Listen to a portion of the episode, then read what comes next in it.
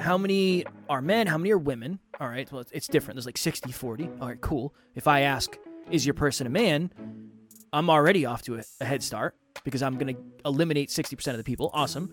So I was just able to use logic versus just asking random questions. What is your decision making paradigm? And, and a cost value analysis is what do you value? What are your core values? If you value family, you need to make your decisions based on that. You know, is this what's best for my family? If you value your career and you value money, you got to make decisions based on that. Welcome to Next Level University. I am your host, Kevin Palmieri. And I am your co host, Alan Lazaros. At Next Level University, we believe in a heart driven but no BS approach to holistic self improvement for dream chasers. We bring you seven episodes per week to help you level up your life, your love, your health, and your wealth. Self improvement in your pocket every day from anywhere for free. Welcome to Next Level University. Next Level Nation, welcome back to another episode of Next Level University, where we help you level up your life, your love, your health, and your wealth. We hope you enjoyed our latest episode, episode number 1587, one of the biggest things holding us back from great. Today, for episode number 1588, we're going to hit you with a quick one. How do you make your decisions? I was talking to somebody recently. I don't remember where it was, but we were talking about making decisions. And they said, Have you always made decisions the way you make decisions today? And I said, Absolutely not. No, no, no, no, no, no, no. For most of my life, I have been a very emotional decision maker. I remember you and I were in the studio one time, Alan, and we were having a conversation. And this was the first time we had ever connected this. I would often say that I feel. I feel like, I feel like, you know, I really feel like. And you would always say, well, I think. I really think when I think about it. And we got to the point Mhm. where I remember us having a conversation around the fact that I made most of my decisions based on emotion. You made most of your decisions based on logic. So that's really what I want to talk about today in this quick episode. How do you make your decisions? Are you making decisions emotionally or are you making decisions logically? There is an upside of both, there is a downside of both. The upside of making decisions emotionally is you'll most likely please a lot of the people in your life. Uh, it, yeah, a lot of the people in your life. In your In your life. The downside is it's very hard to do something consistently for a long period of time. little that was fun for me. little laugh break. Uh, lock it Oh, up. Man. I'm trying. Lock it up. You good? It's locked. Uh, Consider it locked. So where was I? Oh, if you make emotional decisions, you'll probably feel really good about what you're doing, and the people around you in your lives will probably be very happy. If you make logical decisions, you're probably going to be pretty successful, but you're probably going to piss off a lot of people.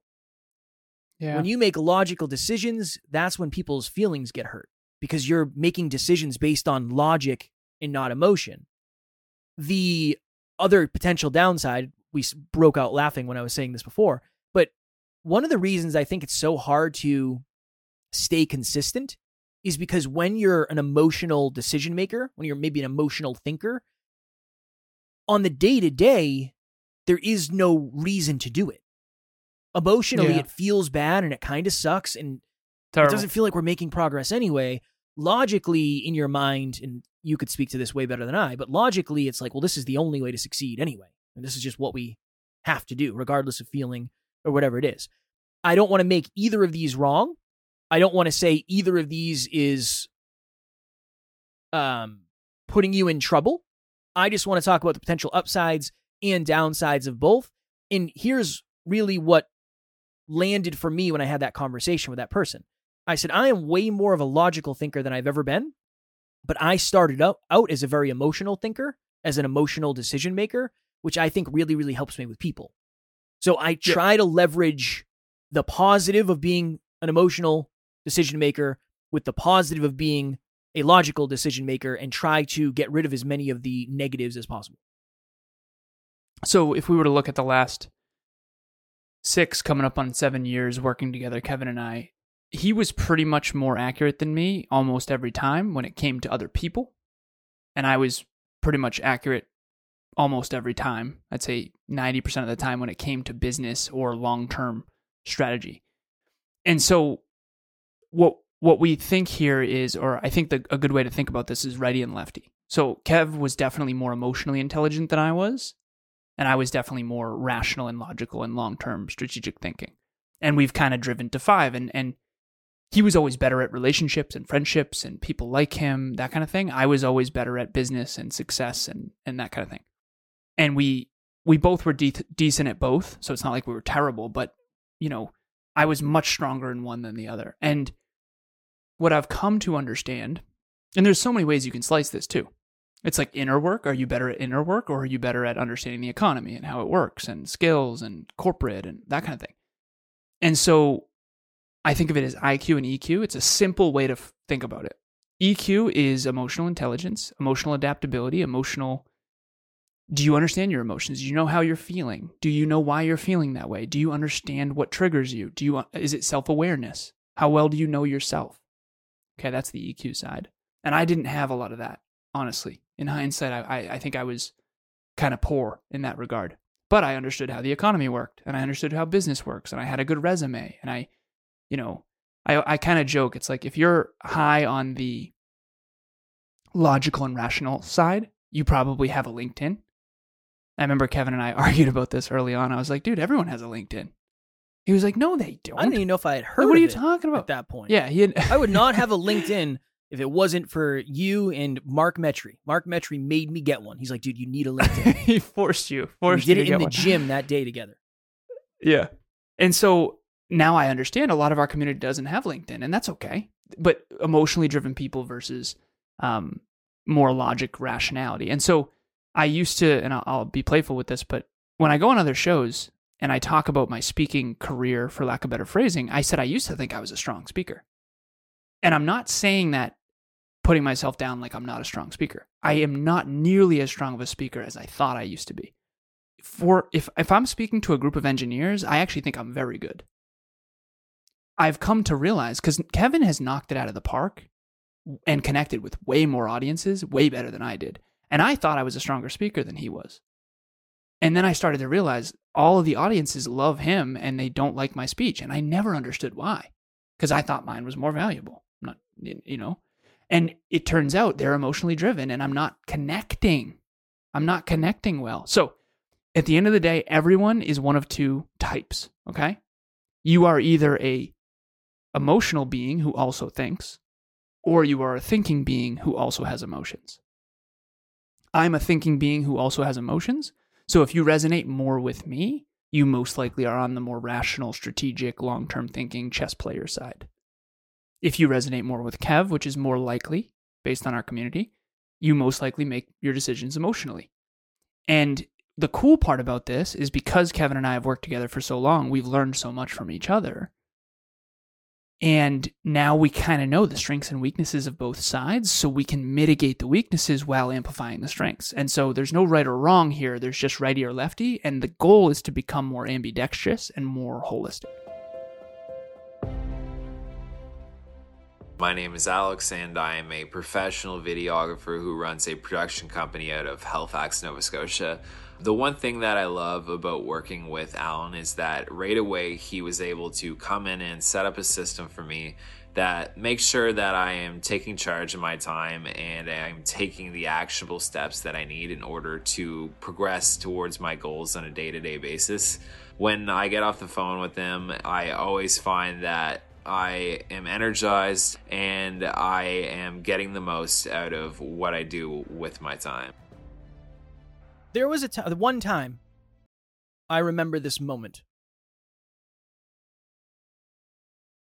Mm-hmm. It was a year. I don't know what year, but in fact, it was a year of time that has happened. Okay. I had bunk beds for some reason. Single, single, uh, only child. No reason to have bunk beds. Had bunk beds. Don't know why. I think I wanted bunk beds. I thought they were cool. I got bunk beds. Awesome. I was hanging out with a couple of my friends. We were waiting on a Mike Tyson boxing match, and we were playing chess. and I was running it. So I do some chess stuff too. Thank you. Nice. Yeah. I could probably take you. Maybe. no chance. Not at chess. no I'll way, take man. your rook and I'll Yeah, take yeah, your horsey and I will checkmate you, the fact son. That you call it a horse. The, the fact that you call it a horse. maybe I'm sand means probably not. maybe I'm sandbagging you. You remember? Yeah, maybe. Uh, you remember when you were playing Guess Who and you were okay? So I recommended a book. So a, a book was recommended to me Mhm. It's gonna make me look by a past team member. to let Shout you out to know this is going to make me look bad. What Alan's going to say next is going to make me look bad, No. but it was a breakthrough for me. That's not the goal. That's Go not the ahead. goal. The goal is never to make you look bad. The goal is to educate myself and others. All right. So Which, hey, Alessandro, that is rec- the most logical thing to say ever of all time. The way you just said it, it's the most logical. what is? My goal is not to hurt your feelings, but it's to educate myself and others. That's basically like logically, this is what makes the most sense. yeah, that's my truth. All right, so that's why I'm doing this, I man. We'll just tease him. Yeah, yeah, yeah. It's funny. So I was recommended a book, shout out to Alessandro, past team member, called Algorithms to Live By. And it's a computer scientist's approach to making decisions, which is what this episode's about. And Kevin, I recommended said book to Kevin, and he learned a lot. It was really cool because it, it's all based on constraint theory and chaos theory and decision making paradigms. It's it's awesome. It's an awesome book, but it's also really challenging book. Um, as a computer engineer, I kind of already understood and studied all those concepts, game theory, all stuff. But a lot of people don't think that way. And so Kevin was like, dude, do you think like this? and I genuinely, from a genuine place, as arrogant as it might sound, I was like, do you not? Because this was back in the early days when I didn't understand the differences. I did not get it. And and so, uh, Kev, what was your experience with algorithms to live by? And what do you recommend to the It was listeners? wi- yeah, it was wild. It was. I don't remember exact. I've read so many books since then. I don't remember the things that stuck out, like the lessons or examples. Were they leather bound? I've just read, you know, you sound. I just I just devour I just devour a book a day, so it's like I've just read so many since then. I can barely even remember that one. I love it. No, I didn't mean it that way. Uh Uh, it just helped me understand that if you're looking at data, it's going to help you make better decisions. And I was never looking at data. And Tara and I went uh, for one of our date days. We went to a, a local brewery, and breweries have card games and board games. And she's like, "When's the last time you played Guess Who?" And I said, "I don't know, if, years, maybe ever. I don't know if I've ever played Guess Who."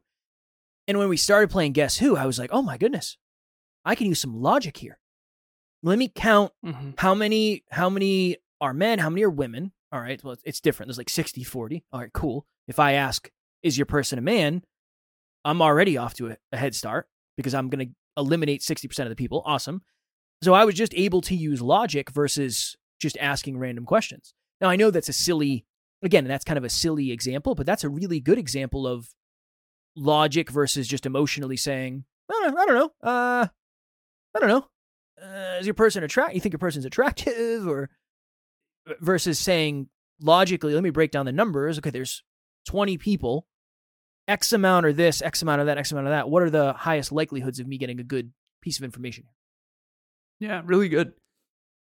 I was on a coaching session with Emilia and Bianca recently, and it's a, a sort of a it's a business coaching session essentially, and we were talking about a decision making paradigm, and I was trying to help them understand.